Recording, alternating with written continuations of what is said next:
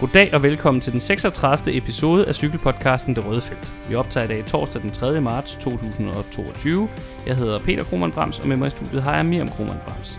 Du finder os alle de sædvanlige steder, hvor du normalt finder din podcast, det vil sige Spotify, Apple Podcast, Soundcloud, Stitcher og diverse podcast-apps til Android. Derudover må du gerne følge os på de sociale medier og dele vores indhold, hvis du synes om det, vi laver. Du finder os på Facebook under facebook punktum com skråstreg the red zone punktum d k og på Twitter under twitter punktum com skråstreg the red zone punktum d k eller handlet snabel-a the red zone punktum d k. Her kan du også skrive til os, hvis du har nogle spørgsmål eller emner, som du gerne vil have, at vi tager op i vores programmer. Worldtouren er kommet i gang med magtdemonstrationer fra flere af de forventede topnavne, men der var i sidste weekend også overraskelser og skuffelser blandt overskrifterne. Hvordan skal vi tolke resultaterne, og hvordan kommer det til at gå over de næste par uger, hvor den står på grusfyldt nyklassikere i Toskana, samt klassementsdueller på højeste niveau i både Frankrig og Italien. Vi vender det hele i denne udgave af Det Røde Felt. Velkommen til. Først og fremmest så vil jeg faktisk gerne bare sige, hvor er det fedt, at cykelsæsonen er kommet i gang, og hvor er det fedt at kunne lave årets første sådan rigtige løbsoptagsprogram. Vi eller rettere jeg, lavede jo en lille kort optag til omløb i vores sidste program, men dette her er jo vores første rigtige løbsoptagsprogram i tyve toogtyve. Så det er jo fantastisk dejligt, at vi endelig kan sige, at cykelsæsonen for alvor er skudt i gang. Vi vil, som vi også gjorde sidste år i de her programmer, lige starte med at kigge lidt tilbage på det, vi lige har oplevet, og vi havde jo en, i hvert fald alt overvejende, fremragende åbningsweekend her i sidste weekend. Øh, og lad os starte med at snakke lidt om de resultater, der var i klassikerne, og ikke mindst de omløb. Ja, altså hvis vi tager omløb, så vil jeg sige, at jeg tror godt, vi kan risikere, at det løb bliver billedet på, hvordan hele forårssæsonen kommer til at køre, fordi det var jo en magtdemonstration af, af Wout van Aert og, og Jumbo Visma-holdet i det hele taget. Han kørte på Bosberg, cirka fjorten kilometer fra mål, og han så sig ikke tilbage, og feltet så heller ikke ham igen. Ej, det kan vist roligt siges. Æ, det er hans første landevejsløb i år. Han havde meldt ud, han var lidt i tvivl om, hvor formen var. Han har ikke kørt lige så meget cross, øh, som han plejer. Han har virkelig bare sat alt ind på, at han skulle være klar til forårsløbene, men han havde også gjort det klart på forhånd, at målene jo er sådan noget som Flandern rundt øh, og Paris-Roubaix. Øhm, så han var ikke sådan ude at gøre sig selv til favorit på forhånd, men den favoritværdighed kunne han i hvert fald helt sikkert godt øh, have taget på sig. Og så må vi jo også sige, at det er tydeligt, at øh, det fungerer, at øh, holdet omkring ham er blevet stærkere. Vi så, at øh, hans holdkammerat, nytilføjelsen Tish Benot, var i udbrud øh, frem mod øh, muren, øhm, og det betyder jo, at øh, feltet bliver tvunget til, eller de favoritter, der sidder, der bliver tvunget til at reagere på øh, Benots angreb og trække ham ind. Og så kan Van Aert jo så lancere det næste angreb. Øhm, så det viser jo, at selvom det er Aert, der er stjernen, så kan de måske godt finde ud af at bruge det som et ekstra våben, at de har fået nogle flere øh, på holdet. Øh, vi så også, at, øh, at Laporte var tæt på at snyde øh, de andre i kyren dagen efter. Øhm, så jeg kunne godt frygte, også nu hvor Mathieu van der Poel Øh, er ude i, på ubestemt tid, og ikke ligesom er der til at holde ham i skak. Man kan altid være sikker på, at han kører efter Van Aert, når ja, han kører, rigtigt. Fordi at de altid ligger og duellerer mod hinanden. Man kan godt frygte, at han bare kommer til at snuppe det hele i år. Ja, altså, jeg, jeg synes jo egentlig, altså, der er ingen tvivl om, at Van Aerts præstation i sig selv var skræmmende, og som du også siger, det kan blive billedet på klassikersæsonen i år. Van Aert, der kører afsted, og alle de andre, der bare må halse efter og, og ikke kan matche ham. Men jeg synes også bare, at en underbyggende fortælling i det her, det er det her med, at Jumbo Visma bare ser vanvittigt meget mere skræmmende ud, når vi snakker klassikerne, end de gjorde sidste år. Og man kan sige, kan man blive mere skræmmende, når man øh, har Van Aert i truppen? Ja, det kan man godt, fordi nu har man altså nogle rytter omkring ham, som bare også godt kan vinde på egen hånd, og det betyder, at, at modstanderne bliver nødt til at forholde sig til dem. Og, og en Van Aert, der har sådan nogle sekundanter, at det er altså et meget, meget skræmmende scenarie, og, og jeg, jeg er oprigtigt bekymret for, om, om der er andre, der kommer til fadet i de løb, han stiller op i i år. En anden rigtig god historie, jeg dog vil fremhæve fra øh, omløb, og som også måske øh, kaster et, et lidt øh, smukt skær over øh, os her i podcasten, ikke mindst øh, dig som ekspert, Miriam, øh, det var det, vi så fra den øh, gode Victor Campenaerts øh, her i, i omløb. Det er altid rart, når man lige har noget forudsigt, der godt kunne komme et eller andet fra en rytter, og det så sker umiddelbart efter. Han kørte bedre, end jeg havde regnet med, men altså, han har jo forsøgt at omstille sig fra at være enkeltstartsrytter til at være brostensrytter. Han havde meldt ud øh, forud for sæsonen, øh, at han virkelig har fundet ny motivation, og det kunne man da i den grad øh, se i omløb. Altså, han havde det ene styrt og uheld efter det andet øh, i løbet af omløbet, og alligevel så endte han som nummer fem. Og så sagde han efterfølgende, at øh, han kørte altså ikke spurten helt godt. Altså, han skulle lige have været lidt bedre rundt i svinget, så havde han nok kommet på podiet. Han var ikke helt tilfreds. Øh, så jeg tror godt, det kan blive spændende at følge ham. Øh, han var også i, i aktion senere på ugen, hvor vi så ham med frem. Jeg kan ikke lige huske, om det var i... Det var i Lesamine, det var hvor, han i også, Lesamine, ja. Ja, hvor han også øh, var med i finalen og... Øh, der kørte han så en, en endnu dårligere spurt, tør jeg godt sige. Men, øh, Jamen, han har også været meget aktiv i at holde det udbrud øh, fremme. Det havde han. Fri af feltet. Det er ingen tvivl. Så rigtig, rigtig flot start på, øh, på brostenssæsonen for Victor Campenaerts, og også for hans hold Lotto Sudal, som må være meget godt tilfredse oven på det. De fik jo også en anden plads med fra, fra Kyren. Øh, et hold, som jeg til gengæld vil sige, overhovedet ikke kan være tilfredse, eller i hvert fald nok lige skal vende skruen en gang oven på åbningsweekenden, det er måske klassikermandskabet par excellence Quickstep, fordi jeg, selvom at de jo ender med at få en sejr med hjem fra Kyren, så vil jeg egentlig sige, at man godt lidt kan tale om, oven på det vi så her i åbningsweekenden, om der måske er en lille krise hos, øh, hos Quickstep. Ja, altså det tror jeg da i hvert fald, at Patrick Lefevre har talt med rytterne om, altså holdchefen, det er i hvert fald sluppet ud, at der er blevet talt med rigtig store bogstaver lørdag aften. Øh, over for rytterne, fordi at han simpelthen ikke øh, var tilfreds, og det kunne de heller ikke være, øh, fordi, altså en ting er, at de så kun får en mand i udkanten af top ti, noget andet er, hvordan det ser, ser ud undervejs i løbet, øh, fordi at der var ikke nogen af deres profiler, der sådan reelt var i nærheden af at kunne være med om sejren. Det er noget andet, hvis man kunne sige, at de havde siddet med fremme, og det, de måske havde været med i et eller andet afgørende ryg, og så var det blevet trukket ind, altså mm. det, de lignede bare ikke nogen, der var i nærheden af sejren. Og så vinder de så øh, Kyren Bruxelles Kyren dagen efter med Fabio Jacobsen, men det er jo ikke en holdindsats. Altså det er jo fordi, at Fabio Jacobsen selv kører en god spurt, og fordi at, at Quickstep får hjælp fra blandt andet Trek og Lotto til allersidst med at få trukket udbryderne hjem, øh, fordi at i lang tid, der, der lå Quickstep jo og prøvede at få trukket det her udbrud ind, uden at de rigtig kom tættere på. Øh, så man kan sige, på den ene side, synes jeg man kan sige, måske får de lov at lidt at æde deres egen medicin, ikke nu hvor Jumbo Visma lykkes øh, i omløb med det her med at spille flere forskellige kort ud. Kan også godt måske lidt stille sig sådan spørgende over for, om de helt har ramt formen, de store profiler, altså for eksempel øh, Askren og Lampere, øh, Stibar, øh, og så også om, om det måske ikke er lykkedes den her gang, det der med, at de, de, de bliver jo altid ramt af Quickstep, at der er nogen, der skifter væk, og mm. så er der nogle nye, der bliver udviklet på holdet. Ja.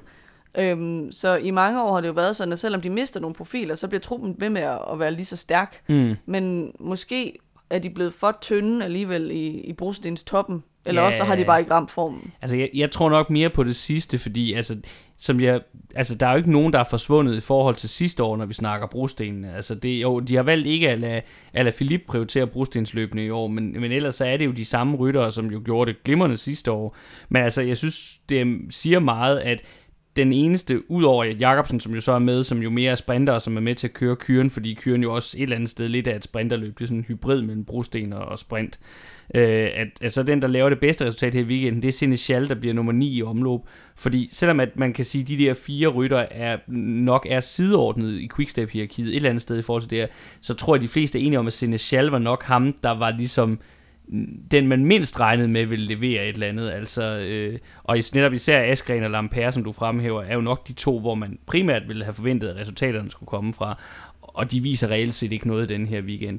Øh, med Stibar, der er det jo sådan igen lidt, der kan man måske godt forestille sig, han er jo ved at være en ældre herre, jeg tror han er fireogtredive eller sådan efterhånden, så det kan også godt være, at han måske har ramt muren efterhånden, men altså det, er, det, det var i hvert fald en bekymrende weekend, synes jeg, øh, set fra, fra Quickstep-vinklen. Så kan man også sige om Askren, at han har selvfølgelig tidligere sæsoner måske haft lidt mere rum til at søge nogle udbrud, og uden at mm. han nødvendigvis er blevet lukket ned. Og man kan sige, nu har han vundet både i tre og Flandern rundt sidste år, så er han sådan en andre kigger på. Mm. Så det er også sværere for ham at, at komme væk, for eksempel mm. i et udbrud. Han kan ikke bare lige liste sted. Øhm, og så vil jeg også gerne nævne, at de jo mangler Tim de Klerk, og der kan man jo godt tænke, er det så stort et tab? Han er bare en hjælperytter, men han er jo bare virkelig traktor-Tim, som de kalder ham. Ja. Han sidder der bare dag efter dag forrest i feltet, og jeg tror også, han har en rigtig sådan stabiliserende effekt øh, på holdet. Men han er mm. jo ude med sådan øh, senfølger fra covid, tror jeg, da han har meldt ud, yeah. som ligesom har givet ham noget bøvl med hjertet. Mm. Øh, så der er faktisk ikke udsigt til, at han kommer i kamp lige i forløbet. Det kan godt være, det ender med også at, at koste dem noget. Ja, der er jo ingen tvivl om, at han om ikke andet også er en, er en kulturskaber på holdet, og, og, og det er det, det kan godt være et større tab, end, end de fleste sådan lige går og regner med, at, at han altså ikke er en del af, af den her forårsklassikersatsning, sådan som det ser ud lige nu. Hvis vi skal nævne et par øvrige overskrifter fra åbningsweekenden, omløb og kyren, så vil jeg sige, uh, Colbrelli, Sonny Colbrelli, han bekræfter vel et eller andet sted de tendenser, vi så sidste år, at han er, har udviklet sig til en ikke bare fuldgod, men mere en fuldgod brostensrytter. Uh, han ender med at blive nummer to i omløb, og det er, uh, som jo er et mere kuperet løb end Paris-Roubaix, som han vandt sidste år, og det bekræfter bare, at han også skal regnes med i den absolutte top, når vi taler om de her løb. Uh. Og så synes jeg også, at vi kan sige, selvom de så ikke kom ud af åbningsweekenden med en sejr, det er jo ikke alle, der kan det, øhm, så fik de vist Bahrain, at de godt kan finde ud af at køre som et hold. Altså vi så for eksempel uh, Mohoric ofre sig for at prøve at, at trække Van Aert ind, sådan at Colbrelli mm. kunne have spurtet for sejren. Øh, jeg tror, det var i Kyren måske dagen efter, eller i Seminen, at vi så Colbrelli tage en masse føringer for Philip Bauhaus, kunne komme frem og spurte. Så de kan godt finde ud af at køre som kollektiv, mm. selvom de er flere stjerner, der selv har vinderchancer, så kan de også godt finde ud af at arbejde for hinanden. Og det synes jeg faktisk var fedt at se, også fordi at det er jo det, der skal til, for at man for alvor kan levere en masse resultater som hold. Så var vi jo lidt hårdere ved A G to R i optakten til, eller i vores optagsprogrammer til sæsonen, øh, men der må man da sige i hvert fald til dels, at øh, Van Avermaet og Næsen, de måske fik øh, øh, givet os lidt igen på, på den konto, og men selvfølgelig, at øh, der stadig er noget til at bevise, at de er tilbage på tidlig tidsniveau. Ja, de giver da svar på tiltale. Altså, det var godt at se uh, Rick Van Avermaet uh, komme på podiet i omløb. Og det tror jeg også, han selv var, var positivt overrasket over. Han, uh, han havde jo sagt efter sidste år, at han bare havde den der følelse af ingenting at have i benene, og han ligesom, det første mål var at føle, at han bare overhovedet kunne være med. uh, så det er jo markant fremgang. Uh, det, det håber jeg, at han bliver ved med at kunne have i mm. forsæsonen, fordi han er jo en fed rytter for løbet, når han er i god form. Ja, og måske en af dem, der på grund af hans rutine, hvis, hvis scenariet er det rigtige, så kan han måske udfordre Van Aert, fordi han, der er ikke nogen, der er næppe nogen, der kender de her løb så godt, som, som Van Avermaet gør, ved, hvor man skal slå til og ved, hvor man skal sætte ind. Øh, så en solstrålehistorie, som der ikke rigtig var nogen, der havde regnet med, det var norske Rasmus Tiller fra det lille Uno X-mandskab. Han øh, kørte simpelthen en sjette plads hjem i, i omløb. Den tror jeg altså ikke, der var mange, der havde kaldt på forhånd. Og så er der det for mig helt store spørgsmål, apropos hvem vi ligesom havde talt op i vores optakt til klassikerne inden sæsonen. Hvor var Tom Pidcock? Ja, det spurgte han også selv om bagefter.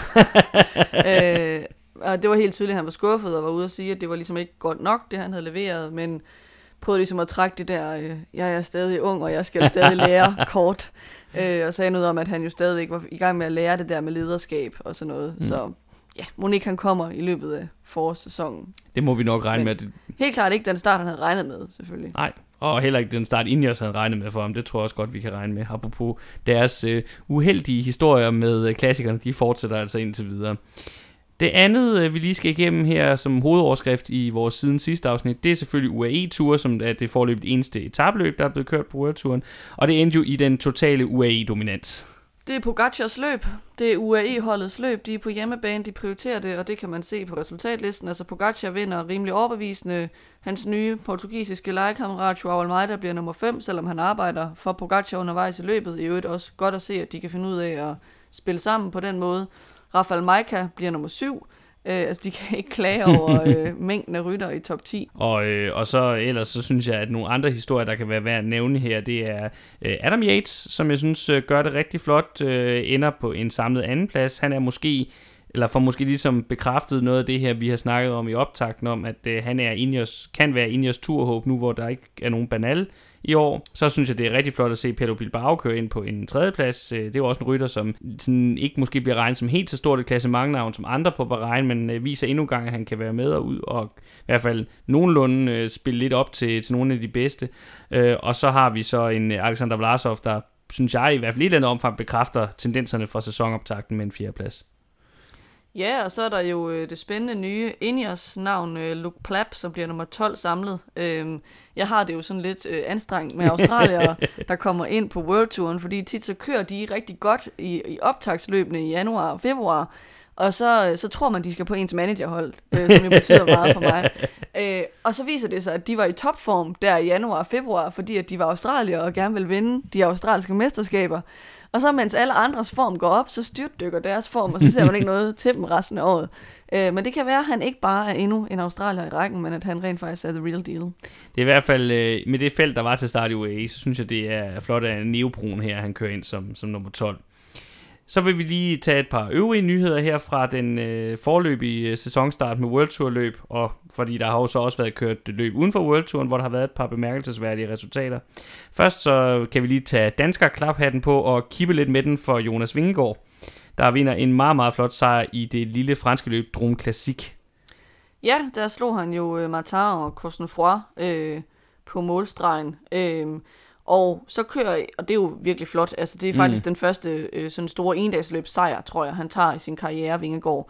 Øh, og det er jo bare vildt fedt, at han ligesom lægger det ovenpå, og også kan skrive det på sit repertoire, at mm. udover at være en dygtig klassementsrytter, så kan han rent faktisk også begå sig i endagsløb. Det er jo lige netop sådan noget, vi gerne vil se. Mm. Så han måske lidt ligesom Jakob Fuglsang og, og Roglic og Pogacar også kan være sådan en, som kan vinde de der store bjerg endagsløb, ikke? Lombardiet rundt, Klassiker San Sebastian. Ja, de Liège. Det er jo sådan noget, man begynder at drømme om på Vingegaards vegne oven på det her. Øhm, og så er det jo bare så fedt at se, at han bare er tændt og klar fra start. Altså nogle gange, så kan man godt frygte for de der unge ryttere, der får et pludseligt gennembrud i Tour de France, at så, så får de måske fejret det lidt for meget hen over sæsonen, og så kommer de ikke helt bare sådan bulrende ud. Øhm, fuld, kan, ja. Kan man fejre den slags i Kløngøre? øhm, han virker jo enormt disciplineret og dedikeret, øh, og han er jo bare i drøngod form fra start. Øhm, Roglic øh, var ret langt tilbage, han kører sådan ind nogenlunde med feltet. Jeg tror, han kommer ti sekunder efter, eller sådan noget. Så mm. jeg tror ikke, det er sådan, at alarmklokkerne ringer, men det er da i hvert fald fedt, at det er Vingegaard, og, der vinder, og, og Roglic, der ikke mm. lige leverer, øh, i stedet for omvendt, og også, tænker også, det viser, at de er ligeværdige kaptajner, og den dag havde Vingegaard benene og kom med i, i det afgørende ryg, og var med til at animere løbet, mm. øh, og så sidder Roglic og bakker af nede i feltet. Øh, så det, det synes jeg også var fedt at sige. Godt teamwork også der fra, fra Jumbo Visma, helt klart. Øh, og så skal jeg lige sige, at det er ikke fordi, jeg ikke tror, man godt kan finde ud af at fejre ting i Kløngøre. Jeg tænker bare, at øh, sådan fristelserne måske i forhold til alkohol. Og der må der være rigeligt med kage. Ja, kage er der, er der helt sikkert nok af. Det er mere bare sådan... Øh, altså, jeg tænker ikke lige, at man kan udvikle et øh, Jan Ulrik-syndrom i, nej, i Kløngøre. Nej, man kan godt tage ti kilo på i kage fra bagdysten. Hvis... Det kan man selvfølgelig, det kan man selvfølgelig. Men der er ikke mange steder, man tænker, hvor man kan tage sine sin dyre Mercedes. Sådan, tror jeg, ikke, sådan en tror jeg jo ikke, Vingegaard har, og så kører den i en væg. Men hvis jeg lige må øh, vende tilbage til resultatet af Drôme Classique, så øh, må vi jo indrømme, at øh, stortalentet Ayuso, han blev nummer fire. Ja, jeg tror, han. jeg fik talt ham lidt ned i vores øh, sæsonoptakt, ellers har jeg kun gjort det, øh, mens der ikke var tændt for mikrofonen. Men i hvert fald så får han vist, at øh, han måske er ved at være der. Øh, Ayuso er klar til at levere på, øh, ikke måske på allerøverste niveau, men på noget, der ligner. Mm. Øhm, og så blev han jo også nummer to her den anden dag, Ayuso i Trofeo La Guelia. Øhm, Så han begynder, synes jeg, at se skarp ud, og så må man også sige, at det gør U A E i det hele taget, fordi at holdet ryddede jo bordet i La Guelia, hvor Jan Polank vandt løbet, og så et andet talent på holdet, Alessandro Covi, han blev nummer tre. Så der er bare altså U A E og Jumbo magtdemonstration her fra starten af sæsonen. Ja, der er ikke nogen tvivl om, at de fire nok primære favoritter til at vinde verdensranglisten for holdene i år. Der er det Jumbo og U A E er kommet bravende godt fra start, og Ineos og Quickstep not so much. Ah, de kører jo fint med Yates, for eksempel. Ja, ja. ja, ja. Det, det var ikke mere med reference til Pidcock og hans øh, mangel på tilstedeværelse i, øh, i ja, åbningsweekenden. Jeg tror, det er det, vi kalder en journalistisk stramning. Ja, ja, ja. ja. Visevasse. Nå, øh, en, der til gengæld også er kommet rigtig godt fra start, og det må jo bare siges endnu gang at være tonser imponerende, det er enogfyrre-årige Alejandro Valverde. Han har lagt sin sæson ud her med at vinde øh, det spanske Øh, nye, tror jeg faktisk relativt nye etapløb Gran Camino. Øh, han fik også en etapesejr undervejs, og det er altså bare helt sindssygt, når man tænker på, hvilken alder han har. Altså, de fli- der er ikke ret mange sportsfolk, der stadig er professionelle i den alder, han har nået, og der er ikke ret mange, der i den alder kan præstere på det niveau, han gør. Han er simpelthen bare en ener, og jeg vil sige, at øh, med det, han har lagt for dagen, han kørte jo også rigtig godt i nogle af de små løb på Mallorca, der var helt tidlig i sæsonstarten. Jeg siger ikke, at han kommer til at, at køre fra alt og alt og vinde en hel masse, men jeg tror, vi skal regne med om hele sæsonen. Han ser hammergiftig ud. Og det er jo gode rytter, han slår, ikke? Altså, det er Michael Woods, der bliver nummer to, øh, Padun, der brød igennem sidste år, bliver nummer tre, Sosa, der er skiftet til Movistar, som jo så har kørt hjælper for ham nok undervejs, mm. bliver nummer fem. Øh, vores egen Fuglsang blev faktisk nummer ti, øh, så det er jo ikke fordi, at han sådan har kørt børnehaven over. Altså, det, det er reelt flot sejr. Ja.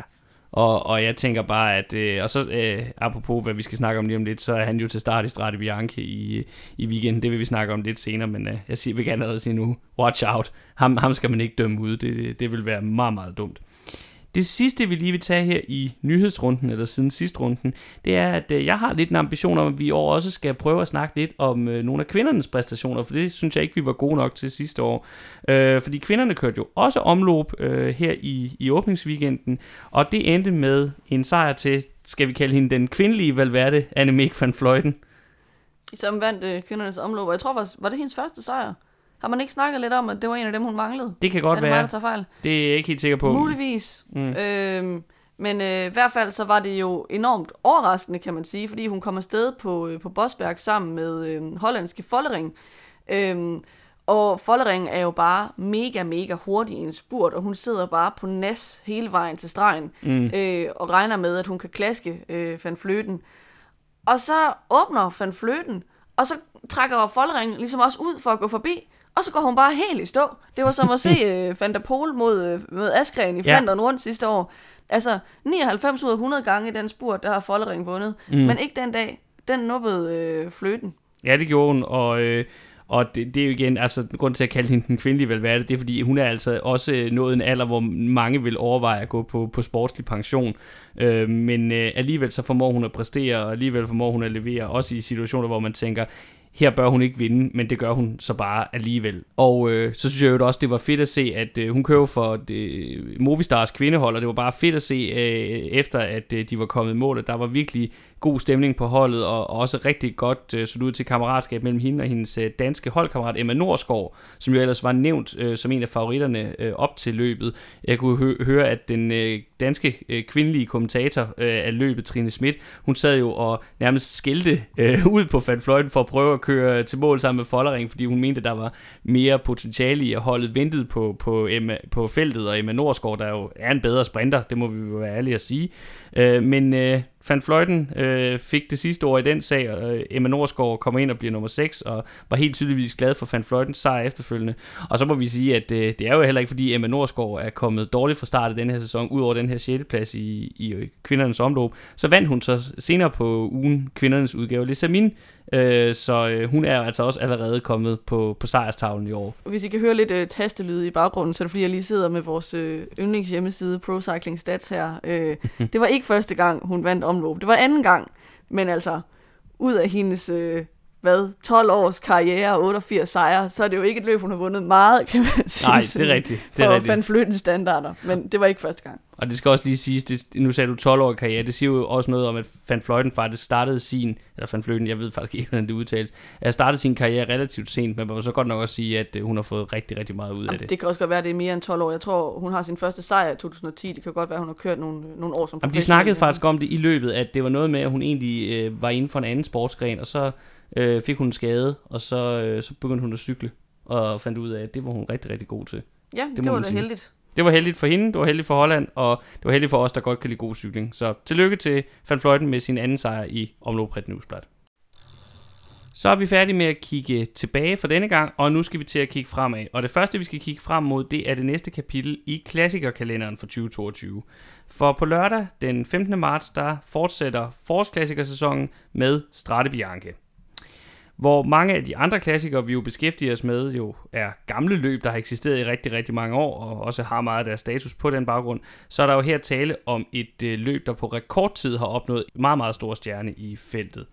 Den professionelle udgave af det her løb blev først etableret i to tusind og syv, øh, hvor den blev bygget oven på en amatørudgave, der har eksisteret siden nitten syvoghalvfems. Så konceptet med en duel på de her kuperede hvide grusveje i Toskana omkring den historiske og smukke by Siena, det har virkelig vist sig at have appel, og det er også det, der er forklaring på, for det er så hurtigt at blive et World Tour-løb. Årets udgave er nummer seksten, og rekorden for flest sejre, det er tre, og den eneste, der har opnået det i sin karriere, det er Fabian Cancellara, Spartacus, og dermed er han også den eneste, der har opnået den her helt særlige øh, ære, man kan opnå ved at vinde det her løb tre gange, og det er at få et af løbets øh, gruspavéer opkaldt efter sig, og det er faktisk en del af den meget, meget giftige sektor otte, som øh, nu bærer navnet Sektor Cancellara, så øh, det må man sige, han har også forstået at vælge øh, den rigtige sektor i forhold til, hvad han gerne vil have øh, navngivet. Hvis vi lige hurtigt skal løbe ruten igennem, så må man også sige, at Strade Bianche øh, i den korte tid, der eksisterede, også har udmærket sig ved, at de har ligesom tænker, vi har the winning formula for at skabe et succesfuldt øh, cykelløb, og den laver vi ikke om på. Øh, faktisk er der ændret lige præcis ingenting, heller ikke i forhold til sidste år. Det er jo relativt kort løb, øh, et hundrede og fireogfirs kilometer, øh, altså relativt kort for et endagsløb, men til gengæld så er det sådan, at cirka en tredjedel af det, treogtres kilometer, de foregår så på de her hvide grusveje, hvor flere af dem øh, har nogle rimelig seriøse stigninger inkluderet i sig, og så kan man sige, at den del af ruten, der foregår på asfalt, den er altså heller ikke flad. Der er også giftige stigningsprocenter undervejs øh, der. Øh, selv under øh, normale vejrforhold for årstiden, så plejer det at være et udmagrende og øh, opdelt løb, hvor der virkelig sker store øh, forskydninger undervejs mellem øh, rytterne, og der ofte kommer i mål i sådan mindre grupper. Øh, og så har vi også nogle gange set nogle virkelig ekstreme udgaver i frygteligt regnvejr, hvor øh, rytterne simpelthen har været spredt ud over Toskana og øh, er kommet mål sådan en og en. Øh, virkelig, virkelig dramatisk. Halvdelen af kilometerne på grus, de ligger i den sidste halvdel af løbet, og det inkluderer tre af de fire længste pavéer, herunder som sagt den meget giftige sektor otte, der kaldes Monte Santa Maria. Øh, den begynder med fireoghalvtreds kilometer til mål og har en længde på i alt elleve komma fem kilometer. Herefter følger de sidste tre pavéer, som ligger inden for de sidste femogtyve kilometer. De er alle korte, men de indeholder også nogle rigtig skrappe stigninger.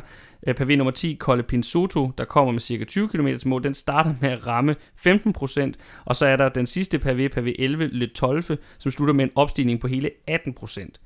Derfra er der så stadigvæk tolv kilometer til mål, som ikke indeholder grus, men de er bestemt ikke flade. Og så er der jo den her fuldstændig vanvittige finale afslutning inde i selve Siena, hvor man skal køre op til øh, centrum på Piazza del Campo. Øh, og fra en kilometer og til de sidste fem hundrede meter til målstregen, der stiger det med tolv komma fire procent i gennemsnit og rammer faktisk seksten procent lige inden de når ind på det her store gamle historiske torv i Siena, hvor målstregen ligger, og hvor man så i øvrigt, øh, endnu en gang vil jeg gerne lige nævne, det nævnte jeg også sidste år, skal bemærke det meget smukke øh, røde murstens rådhus, som er en øh, inspirationskilde for arkitekten, der designede Københavns Rådhus. Så lidt øh, kulturelt input igen her fra min side. Efter dette lille kulturelle indslag, så går vi lynhurtigt videre til det, der er det sjoveste, nemlig at snakke om, hvem der så er favoritter til det her løb. Og oven på den i hvert fald delvis skuffende åbningsweekend, så har Quickstep altså nu tænkt sig at køre øh, det helt tukkeskyts i stilling. Ja, fordi nu skal vi jo have Alaphilippe ud af stallen og forhåbentlig i galop mod målstregen. Øh, han er helt klart en af hovedfavoritterne, som jeg ser det, fordi han vandt jo løbet i to tusind nitten, han blev nummer to i to tusind enogtyve, altså mm. sidste år. Så han er jo bare en rytter, der kan finde ud af det her. Han er dygtig til at køre på svært teknisk underlag. Han er dygtig til at køre stejlt opad i kortere tid. Dygtig til spurt op ad bakke. Mm. Det er et løb, der ligger rigtig godt til ham. Så hvis han har ramt formen her tidligt på sæsonen, så er han nærmest selvskrevet i top ti.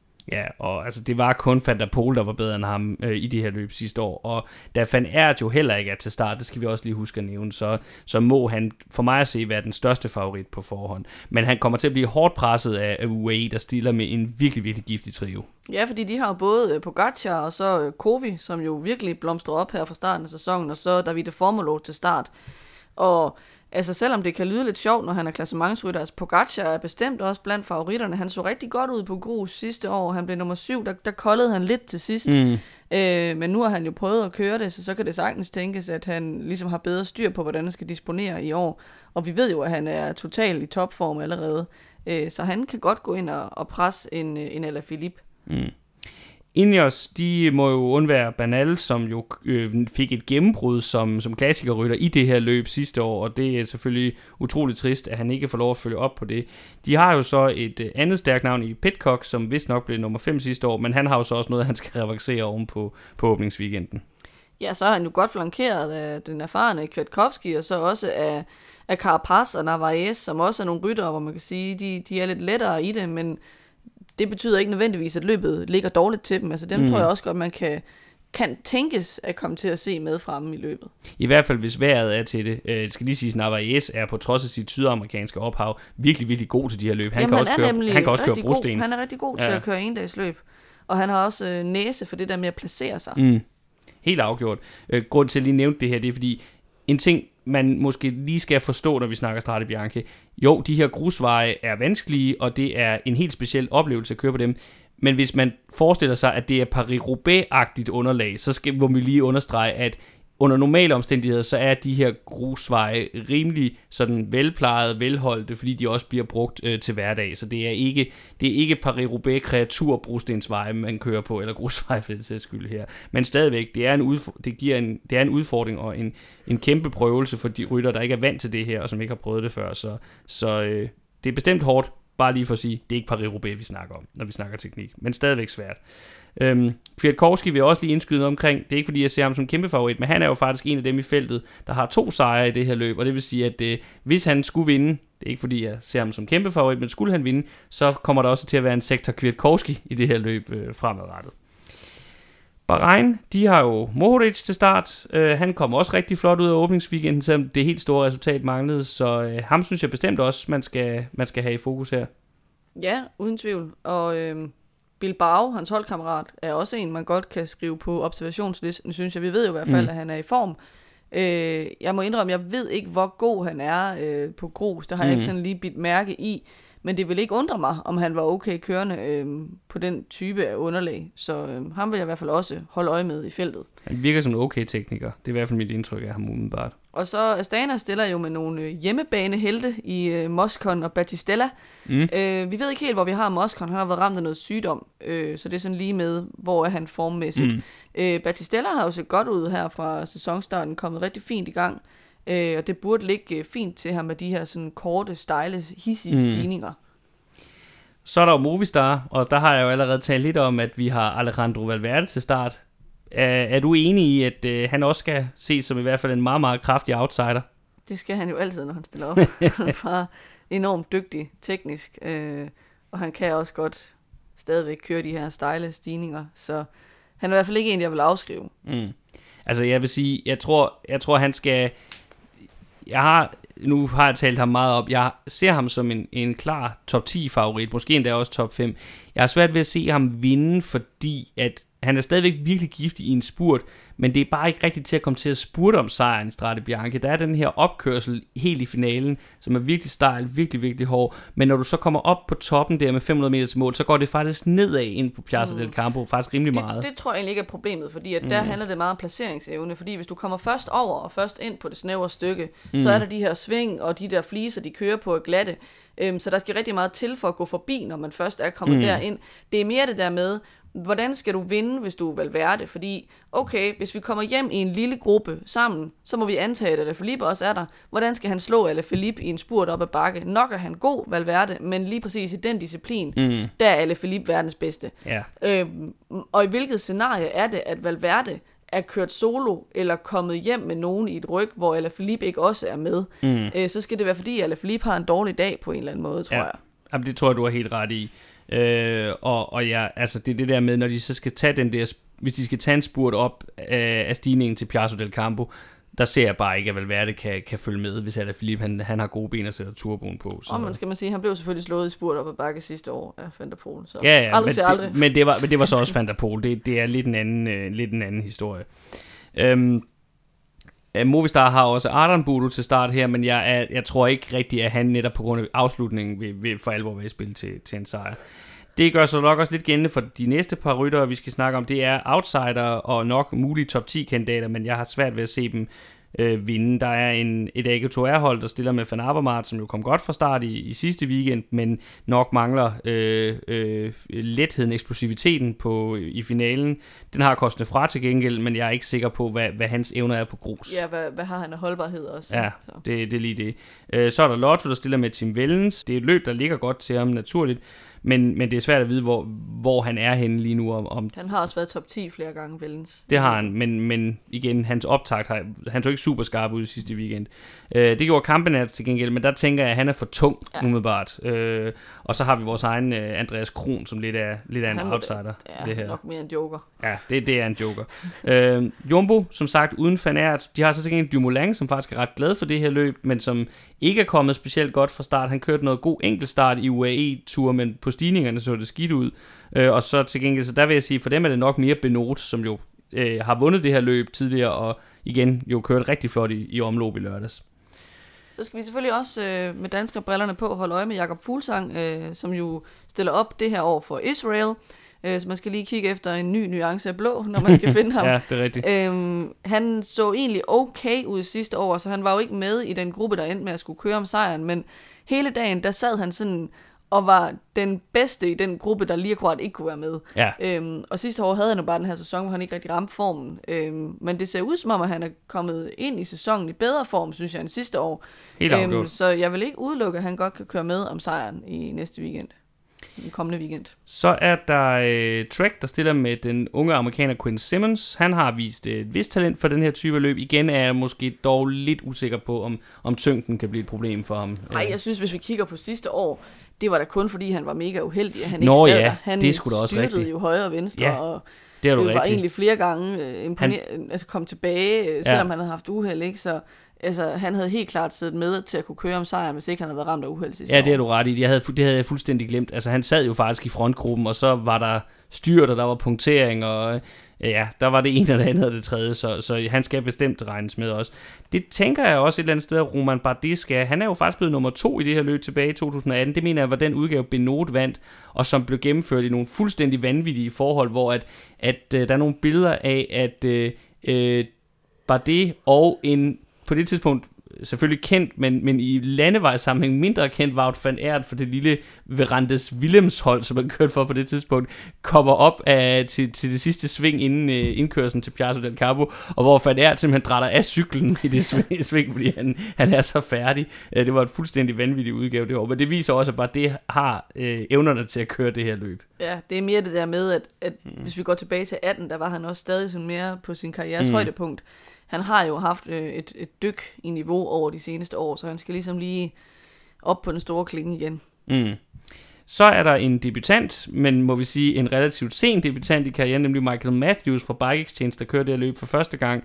Jeg må være ærlig at sige, at jeg synes, det er en lidt underlig sæsonprioritering. Altså, det er jo tydeligt, at, at Bike Exchange ikke vil have, at han skal køre alle klassikerne, men når man så nu har skulle vælge nogen, så synes jeg måske, den her er en af dem, der passer dårligere til ham. Altså, der forstår jeg ikke, hvorfor han ikke var til start i omløb i weekenden, for eksempel. Øh, det, det er et løb, der set med mine øjne ligger meget bedre til ham. Omvendt så har vi jo før talt om, at han måske har tabt lidt vægt, for bedre at kunne komme med hen over nogle stigninger, så det kan også være, at det er den kalkyle. Det kan også være, at han synes, det kunne være sjovt bare. Altså, ja. Nogle gange er det også en motivationsting.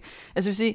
Det, man kan sige om, om Bike Exchange, det er, det ser ikke sådan super gennemtænkt ud, synes jeg, når man kigger ned over, hvad de har sat deres ryttere til at skulle køre her i foråret. Altså, det er svært at se, at der er sådan en eller anden overordnet masterplan, hvor man kan sige, det giver bare mening. Mm. Altså, jeg, jeg tror lidt, det er det her med, at de skal finde en eller anden form for rollefordeling mellem Kronevæggen og, og Matthews, nu hvor de kører på samme hold. Mm. Øhm, så det ser måske sådan lidt tilfældigt ud, hvordan de lige har fået blandet Matthews kort. Ja.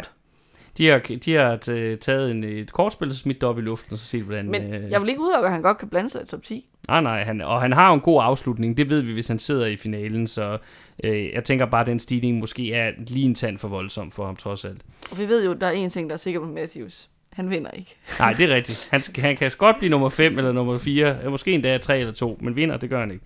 Øh, den sidste, vi lige øh, har valgt at tage med her, det er faktisk et øh, dansk indslag. Ja, jeg synes bare, det er værd at nævne, at, at E F stiller op med Michael Valgren på, på holdkortet, så ham synes jeg da også, man skal holde øje med. Han lignede jo en, der havde fundet sine klassikerben frem i efteråret sidste år, så mm. det kunne være lidt fedt at se ham øh, vise sig frem her, også øh, tidligt på sæsonen. Ja, vi må også antage, at han er kommet sig over sin, øh, sin sygdom bedre, end, end øh, han var i, i sidste weekends omløb. Jeg tænker, vi måske lige skulle slutte af med, ligesom vi gjorde sidste år, komme med et lille bud på, hvem vi ser som, øh, som vinder. Har du et, øh, et skarpt vinderbud til os? Altså, hvis man skal sige noget, der er lidt mere spændende end at sige Alaphilippe, så vil jeg sige Pogacar. Ja, og så, øh, så vi, vores bud herfra, det, det er frække vinderbud, om man vil. Nej, du skal da også komme et bud. Okay, så mit bud, det bliver... Hmm, jamen, så tager jeg en joker, og så siger jeg Alejandro Valverde. Bum. Så da vi ser i næste program, hvordan det gik. Dit bud er Pogacar, mit bud er Valverde. Dagen efter Strade Bianche søndag den sjette marts, der skal vi så til Frankrig, hvor det første europæiske ugeetapløb på Worldtouren traditionen tro skydes i gang. Det er selvfølgelig Paris-Nice, der er tale om, og det er jo et af de mest prestigefyldte løb inden for sin kategori, og derfor er det normalt også rammen om et af årets første opgør mellem de profiler, som vi senere på sæsonen kan se duellere i de store Grand Tours. Løbet blev kørt første gang i nitten treogtredive og blev kørt uafbrudt siden nitten enoghalvtreds. Årets udgave er nummer firs. og det er i dag en del af Tour de France-arrangørerne A S O's portefølje af løb, og har generelt altid henvendt sig til de store klassementsprofiler, hvilket også kan ses på vinderlisten gennem årene. Den tæller store navne som Jacques Anquetil, Eddy Merckx, Joop Zoetemelk, Ramon Poulidor, Miguel Indurain og i nyere tid Alberto Contador og Richie Porte. Den helt store mester i det her løb, det er dog en irer, og det er nemlig Sean Kelly, der formåede at vinde løbet syv gange i træk fra nitten toogfirs til nitten otteogfirs. Det var i den her periode, hvor man også altid sluttede løbet med en enkelt start op af stigningen Col d'Ez, og det var også noget Kelly han virkelig øh, var mester i. Så det var hans løb en periode, et øh, fransk øh, løb med en irsk øh, dominant, eller hvad man nu kan, hvad man nu kan kalde sådan noget. Den forsvarende vinder, som jo er dobbeltvinder i løbet, det er Maximilian Schachmann. Han har vundet de to seneste udgaver, og i vores sidste program gik vi lidt i detalje med, øh, hvordan det gik til. Eller ej, det var i vores øh, forrige program, der med etapløbene, så det vil vi ikke gå yderligere ind i her. Hvis vi skal kigge øh, på årets rute, så kan man jo starte med årene og sige, at Paris-Nice blandt andet kaldes løbet mod solen, og det handler om, at løbet starter oppe i Nordfrankrig i forstederne til hovedstaden Paris, hvor det jo på det her tidspunkt året fortsat er koldt, lidt gråt, og måske endda også stadigvæk sådan lidt vinteragtigt i virkeligheden. Og så bevæger det sig i sydøstlig retning ned igennem Frankrig, over Centralmassivet og ind igennem Rhônedalen ned til de varmere og mere forårslignende forhold i Nice, som jo ligger smukt ved Côte d'Azur. I år kan man sige, at der er tale om en rute, hvor arrangørerne har valgt at gå lidt back to basics. Der er en klar opdeling, hvor de første tre etaper alt overvejende er flade, og formentlig kommer til at byde på dueller mellem nogle af World Tour-feltets bedste sprintere. Øh, der er dog altid risikoen for sidevind i det her løb, og det er også derfor, man det er en, et rigtig spændende løb, selvfølgelig også på de flade etaper, fordi vi tit ser, at der kommer nogle, øh, nogle drabelige dueller, hvor feltet splitter på grund af, af vindforholdene. På fjerde etape er der så en tretten kilometer lang enkeltstart, der ikke er specielt udfordrende, men den markerer så overgangen til den mere klassementsorienterede del af løbet. Femte og sjette etape er begge kuperede og kan skabe de første markante tidsforskelle, men kongeetappen det er uden tvivl øh, syvende etape, der køres øh, næste lørdag. Øh, den starter i Nice, og så går, går den over et hundrede og femoghalvtreds kilometer, øh, hvor den leder rytterne op i den sydlige del af Alperne, hvor de skal afslutte på en stigning, der hedder Col de Turini. Det er ikke en stigning, der kan sammenlignes med nogle af de værste bjerge, vi møder i f.eks. turen, men med en gennemsnitlig stigningsprocent på syv komma tre over femten kilometer, så er det en af de hårdeste afslutninger, dette løb har at byde på, og det har før dannet ramme om drama af allerfineste kvalitet.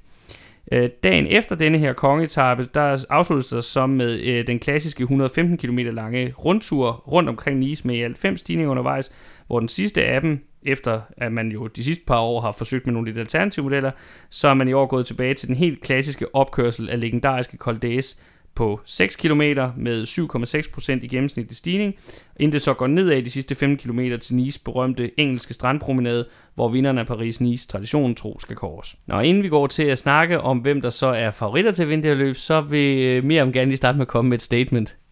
Jamen, jeg, det, jeg synes bare, vi skal tilbage til den gang, vi altid sluttede med den enkeltstart op af Col d'Ez. Det er simpelthen bare synd og skam, at man ikke får noget mere ud af den stigning. Det er en fantastisk stigning. Jeg elsker Col d'Ez. Og det er det fedeste, når de slutter op af, med, med enkeltstart, som bare skal afgøre det hele. Bjergenkeltstart er en mega fed og vildt undervurderet disciplin, der fylder alt for lidt.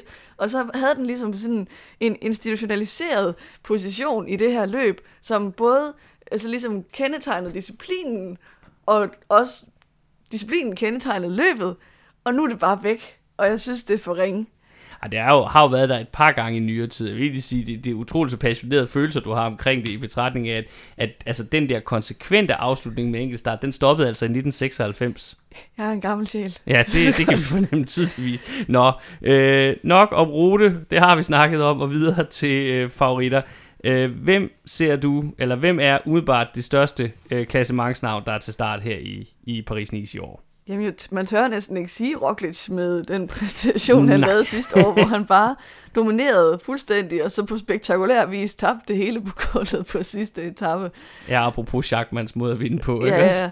Ja, øhm, så altså, hvis jeg kun skulle sådan se på papiret, så ville jeg sige, Roglic bør vinde løbet. Nu ligner han så godt nok ikke en mand, der er i allerbedst form, men han burde være den altdominerende favorit, øh, men han har bare også en tendens til ligesom at tabe tingene på gulvet øh, nogle gange. Øh, så der skal heller ikke meget til at vippe ham ned af podiet, kan man sige. Øh, der er jo også nogle andre bud på hans eget hold, altså han stiller op sammen med Kreuzvik og Van Aert, der vil så sige, selvom Van Aert kan vinde ugeetappeløb, så tror jeg måske alligevel, dels at det bliver for hårdt, og dels at de vil gå så meget efter, at det skal være Roglic, at, at det ikke kommer til at være den rolle, han stiller op i. Jeg tror, Van Aert vil gå efter at vinde spurtafslutningerne mm. til etappesejre i stedet for. Men altså, der er jo masser af andre øh, store konkurrenter. Altså, Ineos stiller jo med en skarp trio i form af Adam Yates og Danny Martinez, og så den unge Ethan Hayter. Vi ved jo, at Adam Yates er i knaldgod form øh, efter andenpladsen i U A E. Danny Martinez er også en dygtig ugeetappeløbsrytter, og så Ethan Hayter ved vi jo kan køre ugeetappeløb, men vi ved ikke, hvor god han er, når det går opad. Vi så ham have lidt problemer på stigningerne her i opvarmningsløbene mm. i, i februar. Øhm, men det bliver også spændende at se ham øhm, i et, et ugeetappeløb på allerhøjeste niveau. Så tænker jeg, at det bliver rigtig interessant at se João Almeida øh, efter hans skifte til U A E. Nu fik han jo lov at, at køre øh, sammen med Pogacar i U A E-tur, og det gik jo rigtig fint. Men nu øh, skal han for første gang stå på egne ben som den primære klassementsrytter, tænker jeg, for dem i, her i Paris-Nice. Ja, og løbet burde jo ligge godt til ham. Øh, der er en enkelt start, der er bjerge, men uden at det sådan bliver for meget. Øh, Nogle gange har man indtryk af, at det måske er sådan det der med at komme meget højt op, eller have mm. meget, meget lange bjerge, der kan være en udfordring øh, for ham nogle gange. Ja, der, der, der vil jeg jo sige, nu, nu prøvede jeg jo lidt, at, at jeg ved ikke, hvor godt jeg fik illustreret det før, da jeg snakkede om ruten, men fordi Tyrrhenia er med i år, altså den har, vil jo være med før, og den har, altså, man har altid, Paris-Nice har altid været til etapeløbsrytterne, altid været til klassementsrytterne, men nogle år har der jo sådan, kan man sige, der har der været nogle, nogle skrappe stigninger, men der har mange deciderede bjerge. Tyrrhenie vil jeg stadig klassificere som et bjerg. Igen, det er ikke Alpe d'Huez, men det er et bjerg. Nej, men det er netop det der ja. pointen. Det er ikke Alpe d'Huez, eller det er ikke Stelvio. Nej, det er det ikke. Det, det, er, sådan, det, det er der, vi nogle gange kan se sådan en som Almeida, der får problemer. Ikke? Ja. Altså, jeg tror, med de bjerge, der er her, det burde han ikke få. Men det, men det er derfor sådan en som Van Aert ikke er så sandsynlig, fordi jeg tror trods alt, Tyrrhenie er for stor en mundfuld for ham. Enig. Mm. Øh, Almeida kommer jo så i øvrigt sammen med Brandon McNulty, øh, som jo også er en spændende rytter, synes jeg, i mm. ugeetappeløb sammenhæng også. Altså ikke mindst, fordi han har en god enkeltstart. Og jeg synes, han har set ud som om, at han er blevet bedre til at køre opad.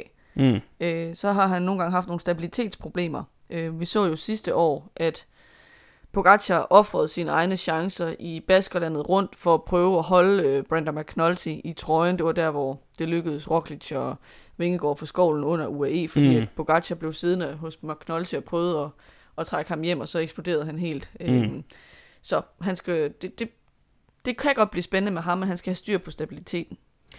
Øh, det næste navn, som jeg også synes er, er vældig interessant i forhold til, til i hvert fald podiet, og måske endda også en outsider til sejren, det er Jack Hake, som jo sluttede øh, tyve enogtyve rigtig godt med, med sin øh, tredjeplads i, i Vueltaen. Øh, og han har så fået Gino Mäter øh, med sig til det her løb, så det er jo også en rimelig stærk duo, Bahrain kommer med der. Og så tænker jeg bare, at det må være så fedt for Mäter at komme tilbage til Paris-Nice i år, fordi sidste år i Paris-Nice, der havde vi jo den her situation, hvor han var i udbrud øh, på en bjergetappe, eller sådan en semi-bjergetappe, og så han sled og sled og sled op mod målstregen, og, og Roglic kom hamrende nede bagfra fra feltet. Og så med halvtreds meter til mål og sådan noget, der ja. går Roglic forbi ham og stjæler etappesejren, og Mäter bliver kun nummer to. Og han er bare nærmest lige ved at græde over det bagefter, men han, han tager det alligevel. Altså han er tapper og siger, at det, ja. han ville heller ikke have været sjovt at vinde, hvis det var fordi, at Roglic havde foræret ham sejren. Ej. Og så i løbet af sidste sæson, der tog han bare det der kæmpe skridt op mm. med at køre så flot i Vueltaen, hvor han blev, var det nummer fem, han endte med at blive? Ja, nummer fem. Øhm, så han er jo bare en helt anden rytter, der stiller op øh, i år, og en rytter, der ligesom skal tages seriøst som en top ti-kandidat. Jeg gentog faktisk lige det klip her den anden dag fra den etape, hvor uh, Roglic uh, overhaler Mäter uh, kort før mål. Og det sjove er, at Mäter formår at få kigget tilbage lige det øjeblik, hvor Roglic kører forbi ham, og altså hvor han kigger tilbage over den modsatte skulder, end den side, hvor Roglic kører forbi ham. Så han når simpelthen lige, det ser fuldstændig genialt ud, han når lige at kigge over skulderen, Roglic kører forbi ham, og så kigger han fremad igen mod målstregen, så kan han se Roglic foran sig, og så laver han bare den her sådan, jamen hvad fanden, altså, det, det, er, det, er, det, det er virkelig bare udtur, og så når man så kender resten af historien, og hvordan resten af en sæson gik, så er det jo sådan bare et, et smukt billede på, hvor det startede, og så når man tænker på, hvor det endte. Så, ja, så det, og, og Roglic, han blev måske ramt lidt af nemesis, fordi så smed han ja. jo det hele på gulvet bagefter. Apropos det, så skal vi videre til Bora, som jo blandt andet har den forsvarende vinder, Maximilian Schachmann, til start, men jeg tænker ikke, det er ham, der er deres primære navn til en, til en samlet sejr. Nej, fordi han stiller jo i hvert fald op sammen med Alexander Vlasov, øhm, og så man kan sige, Øh, kombineret med, altså jeg tror, de synes, Vlasov skal være deres største klassementsnavn, det er ham, der skal køre turen, og så samtidig med, at, at vi har det her lidt hårdere program mm. øh, i løbet med hårde bjerge, øh, som bør betyde, at Jackman ikke kan vinde, det siger jeg hvert år, ja. øh, og så vinder han alligevel, vildt irriterende. Jeg synes ikke, han er en naturlig vinder af, af Paris-Nice. Øh, jeg bliver meget overrasket, hvis han vinder i år. Mm. Øh, så skal de alle sammen vælte, ja. Fordi det bør altså være for hårdt for en rytter, øh, som Jackman. Vlasov mm. derimod vil godt kunne køre på podiet. Men han har altså udfordringen i enkeltstarten. Jeg ved godt, den kun er tretten kilometer lang. Han er lang. Bare blevet bedre på enkeltstart. Ja, det er selvfølgelig rigtigt. Altså, han har virkelig arbejdet med det. Han er en af de der bjergrytter, der fra naturens side måske ikke er så god til det, men som virkelig tager det seriøst, at han skal arbejde med det. Så jeg synes mm. altså, vi har set noget fremskridt over øh, de sidste to år for ham på den front. Han er med andre ord ikke Romain Bardet. Han er ikke Romain Bardet, som øh, tilsyneladende først opdager, han har en enkeltstartcykel, når han skal køre Tour de France og ja. øh, mister sin placering i klassementet på det. Ja, det, det, det er sgu trist. Øh, så vil vi lige øh, gå lidt hurtigt igennem nogle af dem, som er sådan måske... De kan nok ikke kaldes favoritter, men hvad skal vi sige, sekundære outsider, måske den rigtige yeah, betegnelse. Altså, hvis vi bare skal tage dem helt kort, ikke? Altså, mm. Bike Exchange, de har Simon Yates, som øhm, nok ikke er en lige så stor favorit som hans tvillingebror Adam Yates. Skal vi lave en hurtig evaluering på, hvem der har øh, beslutning om henholdsvis at skifte hold og blive hos øh, Bike Exchange? Hvem er tvillingerne, der har vundet? Ej, det er måske for tidligt stadigvæk, ja. men... Øh, og, og set over hele karrieren har Simon Yates jo nok også stadig de største resultater. Ja, han har vundet en Grand Tour, det har jeg da ikke. Øh, så Kier Samsic stiller med Quintana, som jo har haft en rigtig fin sæsonstart og mm. lignede en mand, der er i god form. Øh, F D J kommer med den store franske stjerne Gody. De har jo så, som vi skal tale om lidt, valgt at sende de andre øh, franske stjerner til Italien. Mm. Øh, men Gody kører altså Paris-Nice. Øh, A G to R sender deres bedste klassementskort i form af O'Connor, som jo blev nummer fire i turen sidste år. Til trods for den placering, så regner jeg ham ikke som en, der kan, kan komme op og, og køre med om de rigtig sjove placeringer, blandt andet også, fordi han har en dårlig enkeltstart. Øhm, Astana kommer med Lutsenko, som vi jo ved godt kan køre klassement, øh, når det lige stikker ham. Øh, og så De La Cruz, som jo er skiftet over fra U A E, og som derfor går fra at have haft primært en hjælperytterrolle til nok at få en friere rolle. Øh, og så Cofidis, de stiller med øh, hjemmebanenavnet Guillaume Martin, og så selvfølgelig med den nyindkøbte Jonas Vingegaard, som vi også ved godt kan levere resultater i ugetapløb. Så er det jo sådan, at Paris-Nice typisk også er en af årets øh, første scener for de, de store sprinterdueller. Øh, så derfor tænkte jeg, at vi også lige hurtigt skulle snakke lidt om, hvilke sprintere der er til start her i Paris-Nice. Ja, og det kan man nærmest glæde sig mere til, end, øh, end at skulle se bjergduellerne, vil jeg sige, fordi øh, vi kommer jo ikke til at få sådan den store Tour de France øh, prelude her, for vi kommer ikke til at se Roglic og Vingegaard og Pogacar i direkte duel mod hinanden. Til gengæld så kommer vi til at se nogle af de allerbedste sprintere øh, i direkte duel. Det er Fabio Jacobsen fra Quickstep, øh, Jasper Philipsen fra Alpecin Phoenix, det er Kronevæggen, som nu kører for Bike Exchange og skal vise, at han godt kan køre med på det allerbedste niveau i, igen efter den her udelukkelse, han fik i tyve tyve. Det er Sam Bennett øh, på Bora-holdet, som også skal vise, at han kan rejse sig efter udturen på Quickstep. Det er Colbrelli fra Bahrain, og så er det jo vores egen danske Mads Pedersen fra Trek. Øhm, og der synes jeg især, at det bliver spændende at se, hvordan ser han ud, når vi sætter ham op over for en Philipsen og en Jacobsen, som er mm. nogle af de allerbedste sprintere lige nu. Kan han godt være med, eller er han bare en klassikerrytter, der også, klassikerrytter, som også er hurtig? Vi ved jo, at han rigtig gerne vil være sprinter. Han vil gerne kunne vinde de her sprinteretappesejre i Tour de France. Mm. Øh, ikke mindst på hjemmebane til sommer, når det starter i Danmark.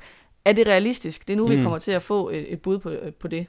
Ja, det bliver meget, meget spændende at følge der på de første etapper. Og så er der jo lige den, den joker der, der hedder, at det også kan være Van Aert, han bare snyder dem alle sammen. Og, og også til oh, i spurterne. Yeah. Det, det kan også ske. Det, det, det, er, det er et scenarie. Uh, skal vi lige slutte af med et hurtigt uh, vinderbud af uh, årets Paris-Nice, uh, begge to? Jeg tror, jeg siger Almeida. Så går jeg sikkert og siger Roglic. Dagen efter, at den ene halvdel af World Tour cykelfeltets klassementsprofiler er rullet ud på de franske landeveje, så starter den anden halvdel op i Italien med det andet prestigefyldte ugeetappeløb, der indleder den europæiske etappeløbssæson. Det er selvfølgelig Tirreno Adriatico, der her taler om. Normalt så starter den italienske konkurrent til Paris Nice op midt på ugen, men som noget nyt i år har arrangørerne valgt at gøre konkurrencen mellem de to løb helt direkte, således at de nu afvikles helt samtidig. Tirreno Adriatico er en noget nyere opfindelse end sin franske modpart, og det så således først dagens lys i nitten seksogtres. Årets udgave er nummer syvoghalvtreds, og det bliver i dag arrangeret af A C S, ligesom de fleste andre store italienske løb, inklusive Giro d'Italia. Historisk set har Tirreno først og fremmest opnået sin position i kraft af at fungere som klassikerrytternes optakt til de store endagsløb. Der er jo historisk set et hul i kalenderen mellem åbningsweekenden og så de øvrige store klassikere. Og det kan også ses på vinderlisten, der tæller vores egen Rolf Sørensen, og så navne som Francesco Moser, Giuseppe Saroni, og ikke mindst Roger de Vlaeminck, der vandt løbet seks gange i træk fra nitten tooghalvfjerds til nitten syvoghalvfjerds. I løbet af de sidste cirka femten år har arrangørerne imidlertid besluttet sig for, som sagt, at udfordre Paris-Nice i forhold til at få etapeløbsfavoritterne til start, og det har man så gjort ved blandt andet at lægge minimum en mere regulær bjergetappe ind blandt de mere øh, klassikerinspirerede ruter, der ellers præger løbet.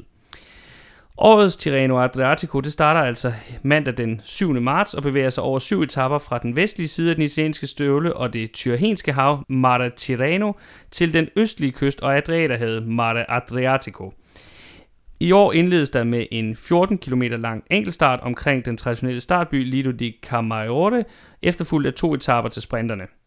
Fjerde og femte etape repræsenterer de mere klassikerinspirerede elementer, som vi typisk altid finder undervejs i det her løb. Men også i Tirreno ligger kongeetappen i år om lørdagen, hvor sjette etapes finale indeholder to opkørsler af Monte Carpegna, der er seks komma to kilometer langt og har en gennemsnitlig stigningsprocent på ni komma seks. Og som altså er en stigning, der er placeret i den her bjergkæde, der hedder Apenninerne, der går ned igennem den italienske støvle. Fra den sidste opkørsel af Monte Carpegna, så er der en tolv kilometer lang nedkørsel til mål. Øh, hvor at det så formentlig er her, at vi får øh, afgørelsen på, hvem der vinder årets Tirreno Adriatico. Et lille fun fact jo her er, at Monte Carpegna var målet på en af de etaper, der dokumenteres grundigt i Jørgen Leths berømte film Stjernerne og vandbærerne, der handler om nitten treoghalvfjerds-udgaven af Giro d'Italia. Som noget nyt i år, så sluttes Tirreno Adriatico dagen efter om søndagen ikke med endnu en enkelt start, som vi ellers har set nogle år, men i stedet med en overvejende flad etape. Det er dog stadigvæk den faste målby San Benedetto del Tronto, der danner rammen om sidste etape og dermed kåring af vinderen af løbet. Nok om uh, historie og rute, når det drejer sig om Tirreno Adriatico. Lad os kigge på, hvem der er favoritterne til årets løb. Yes, dem der skal skrive ny historie. Øhm, og her får vi jo faktisk, om ikke en forsmag på turen, så en form for rematch af sidste års Tour de France. Det må man sige. Fordi jeg vil pege på i hvert fald tre af favoritterne, øh, kan vi finde på, øh, på podiet fra sidste års tur. Øh, U A E stiller med Pogacar, øh, Jumbo Visma stiller med danske Jonas Vingegaard i topform, og Ineos stiller med Richard Carapaz, altså et, to og tre fra sidste års tur. Øh, og de kunne også godt være i hvert fald nogle af dem, der går på podiet i Tirreno, som, som jeg ser det.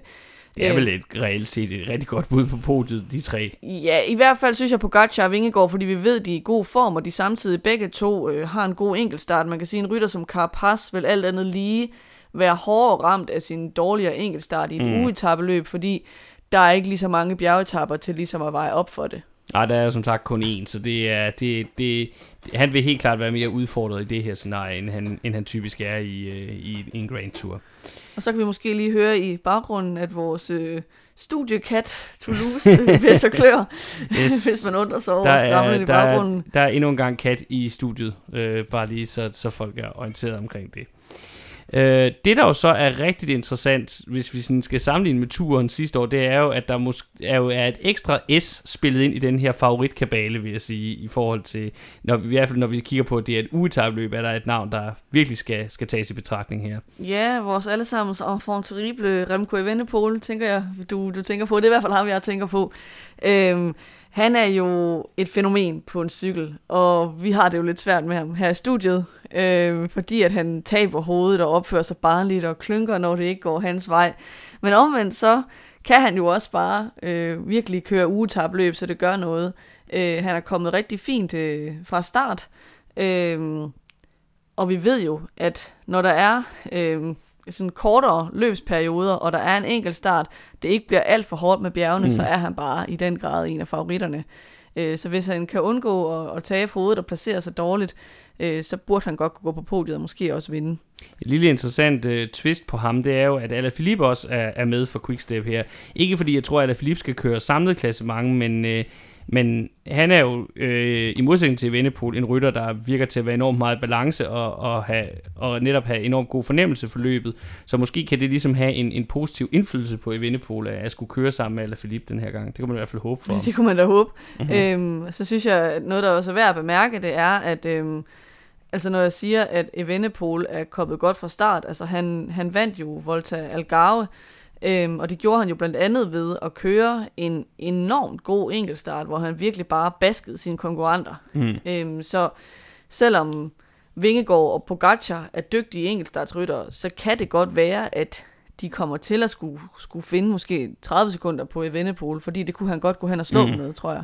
Der vil jeg så sige, at, at i forhold til de stigninger, øh, de skulle hen over i, i Algarve, så, øh, så er Monte Capena, som jo øh, er omdrejningspunktet på kongetappen her i Tirreno, det er altså en stigning af en lidt anden kaliber, end, end det de var, var ude for i Portugal. Så, øh, men øh, det bliver, øh, den her firevejsduel bliver rigtig, rigtig interessant at følge.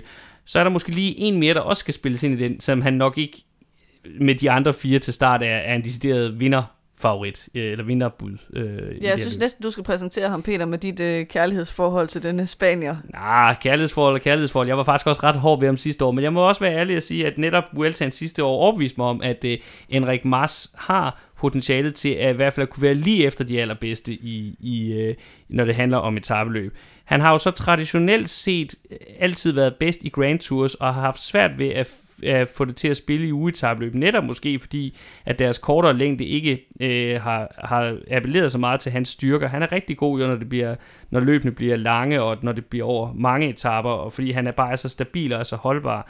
Men han har i starten af sæsonen over faktisk vist nogle nye, bedre takter i netop ugeetapløb. Han klarede sig rigtig fint i det lille opvarmningsløb Valencia rundt på hjemmebane i Spanien. Øh, så øh, med det en mente, jeg mener han blev nummer fire, så tror jeg, at øh, så vil jeg i hvert fald ikke afvise, at han også skal regnes ind øh, i et eller andet omfang. Det man så skal sige, det er, jeg, jeg mener ikke, der var nogen enkelt start i, i Valencia, var der det? Nej, det var der ikke. Øhm, så det er jo helt klart et minus for ham. Ja, altså han er jo ikke en elendig enkeltstartsrytter, men, men i modsætning til Pogacar, Vingegaard og Evenepoel, så vinder han i hvert fald ikke på. Nej, det er ikke et våben for ham. Nej. Øh, Bora stiller jo så med nogen, øh, som også kunne være spændende, øh, i hvert fald til en top fem, altså i form af Kelderman og Buchmann, øh, som jo er nogle af S'erne, der skal til Giroen, så det bliver også øh, spændende at se dem øh, ja, finde ind i et eller andet samarbejde, der fungerer sammen. Og så er de jo, jo et udmærket enkeltstartsrytter begge to, hvis ja, øh, i hvert fald hæderlige. Ja, hvis øh, hvis øh, hvis de ellers er i form. En der til gengæld ikke er det. Ja, hvem er det? Lopez, som kommer øh, fra Astana, og som jo ellers altså er sådan en, hvor man tænker, han burde også kunne vinde nogle ugeetappeløb, men han er bare så pokkers dårlig til enkeltstart. Altså jeg synes det bedste billede på det, det var det Giroen, hvor det, eller i Vueltaen, hvor det lykkedes ham at, at vælte med sin enkeltstartcykel, fordi det var så også uheldigt, ikke? Han rammer sådan en pothole i vejen, og så springer styret for ham, og så mister han ligesom kontrollen over de der øh, bøjler, han har på styret, ja. Og slår sig frygteligt og udgår. Han er bare ikke gode venner med enkeltstart. Nej, så Øh, han vinder ikke. Nej, han vinder ikke. Han skal nok, han kan sagtens komme i top ti, men vinder, det gør han ikke. Skal jo lige sige, at enkeltstart i Tirreno ligger på første etape, så der kan nå at ske rigtig, rigtig meget ja, efter okay. den. Det er ikke ligesom i Paris-Nice, hvor den ligger midtvejs, men, øh, men stadigvæk øh, alene dens tilstedeværelse gør, at vi gerne vil afskrive Lopez som andet end et top ti, top fem bud. Og så slutter vi lige af, når vi snakker favoritterne, med at nævne to øh, franskmænd, der nok drømmer sig tilbage til til dagene, hvor at Øh, hvor de også var favoritter. Ja, lige præcis. Nemlig øh, Pinot fra Frances Desjeux, og så, eller F D J, og så øh, Bardet fra D S M, øh, som jo begge to er, er dygtige ryttere, og også begge to er dårlige enkeltstartsryttere, og som virkelig bare altså, har haft deres storhedstid, har man indtryk af. Mm. Øh, det kan måske nås endnu for dem at få den der sene opblomstring. Altså Pinot, der skal han ligesom være kommet så ordentligt over sin skade, og, og Bardet, altså, bum bum, vi har også sagt de sidste to år, han skulle ud og lede efter det, ikke? Det skal mm. han stadigvæk. Ja. Ja, det er nok ikke der, det er nok ikke der sejren kommer fra, men det bliver interessant at følge med i at se, hvordan de kommer ind i sæsonen her for, for alvor. Hvor man kan sige, at når, med det, vi lige har talt om, det, jeg synes, det er helt tydeligt, at det er Tirreno, der har vundet kapløbet om de store øh, klassementstjerner i år. Det kan man jo alene høre på, hvem det var, vi læste op i starten af vores favoritgennemgang her. Så synes jeg, at øh, til gengæld, at øh, det nok er Paris-Nice, der har vundet duellen om sprinterne faktisk, fordi jeg synes ikke helt sprinterfeltet er lige så stærkt her i, i Tirreno. Nej, der er en, synes jeg, rigtig stor sprinter, som så mangler i sprinterduellen i Paris-Nice, og det er Caleb Ewan, mm. øh, som, som er en af dem, man kan sige, der også vil være en favorit til at vinde en Tour de France-etappe. Men ellers så er det sådan lidt mere i andet gelede, øh, måske endda også i tredje, ikke? Altså U A E sender Ackermann, som havde en forfærdelig sæson øh, sidste år. Mm. Once sender Kristoff, som ganske vist er kommet godt fra start, men som ikke er den hurtigste rytter i feltet længere. Øh, Ineos sender øh, Viviani, som også er kommet forbavsende godt ind i sæsonen, mm. men som trods alt også skal ud og vise, at han godt kan komme sig oven på de der to dårlige år på Cofidis. Øh, F D J sender øh, De Mare. Øh, Hvordan det sådan lige skal tolkes, ved jeg ikke. Altså som franskmand vil man nok helst køre på, på hjemmebane, mm. så man kunne godt lidt fornemme på en måde, at måske Gody er den store stjerne nu, og så Pinot og De Mare er, er ikke helt lige så store stjerner på holdet. Eller også er det bare, at man har valgt at sige, i Paris-Nice, fordi det er fransk løb, så er det vigtigt at gøre sig det samlede klassement, og så er det det, vi dedikerer holdet til der, hvor vi kan godt lidt mere blande kortene i, i Tirreno. Ja, det er også en mulighed. Og så Arkea sender øh, endnu en franskmand, øh, Bourny, Øh, som jo også, om ikke andet i hvert fald, kan bokse lidt i, ja, ja. i sprinterduellerne. Jeg vil sige, de, an, de andre sprinter i, i Tirreno skal i hvert fald nok lige se sig for, fordi øh, vi, vi ved jo, at øh, man i hvert fald ikke skal være for tæt på barrieren, hvis Bourny ligger på den anden side. Øh, øh, undskyld, Jake Stewart. Øh, så, så, kan, så kan der ske uheldige, uheldige ting. Vi afslutter igen lige med lige at komme med et øh, vinderbud hver. Hvem tror du løber med den her i Tirreno Adriatico? Jeg tror, Pogacar løber med den, men jeg synes, et fragt bud kunne være i Vindepol. Og så vælger jeg at sige Jonas Vingegaard og vifte lidt med Dannebrogsflaget her. Endnu en gang vil jeg gerne afslutte programmet med lige at komme med en anbefaling. Hvis du lytter til vores programmer og gerne vil hjælpe os med at komme ud til flere, så må du meget gerne give os en anmeldelse i den podcasttjeneste, som du benytter dig af, og rigtig gerne fem stjerner, så kan det jo være, at der er endnu flere, der kommer til at kende til os, og det vil vi virkelig sætte rigtig stor pris på. Det Røde Felt er en del af sportsuniverset The Red Zone, der også indeholder bloggen the red zone punktum d k, hvor du blandt andet kan finde links til vores programmer, samt artikler om en anden fed sportsgren, nemlig amerikansk fodbold og N F L, hvor vi pt er på off-season og nærmer os free agency. Vi vender tilbage om cirka to uger med optakt til årets første monument, Milano Sanremo, samt til de første belgiske brostensløb. I denne omgang har du lyttet til mig. Jeg hedder Peter Kromann-Brams, og med mig i studiet har jeg haft mere om Kromann-Brams. Vi lyttes ved.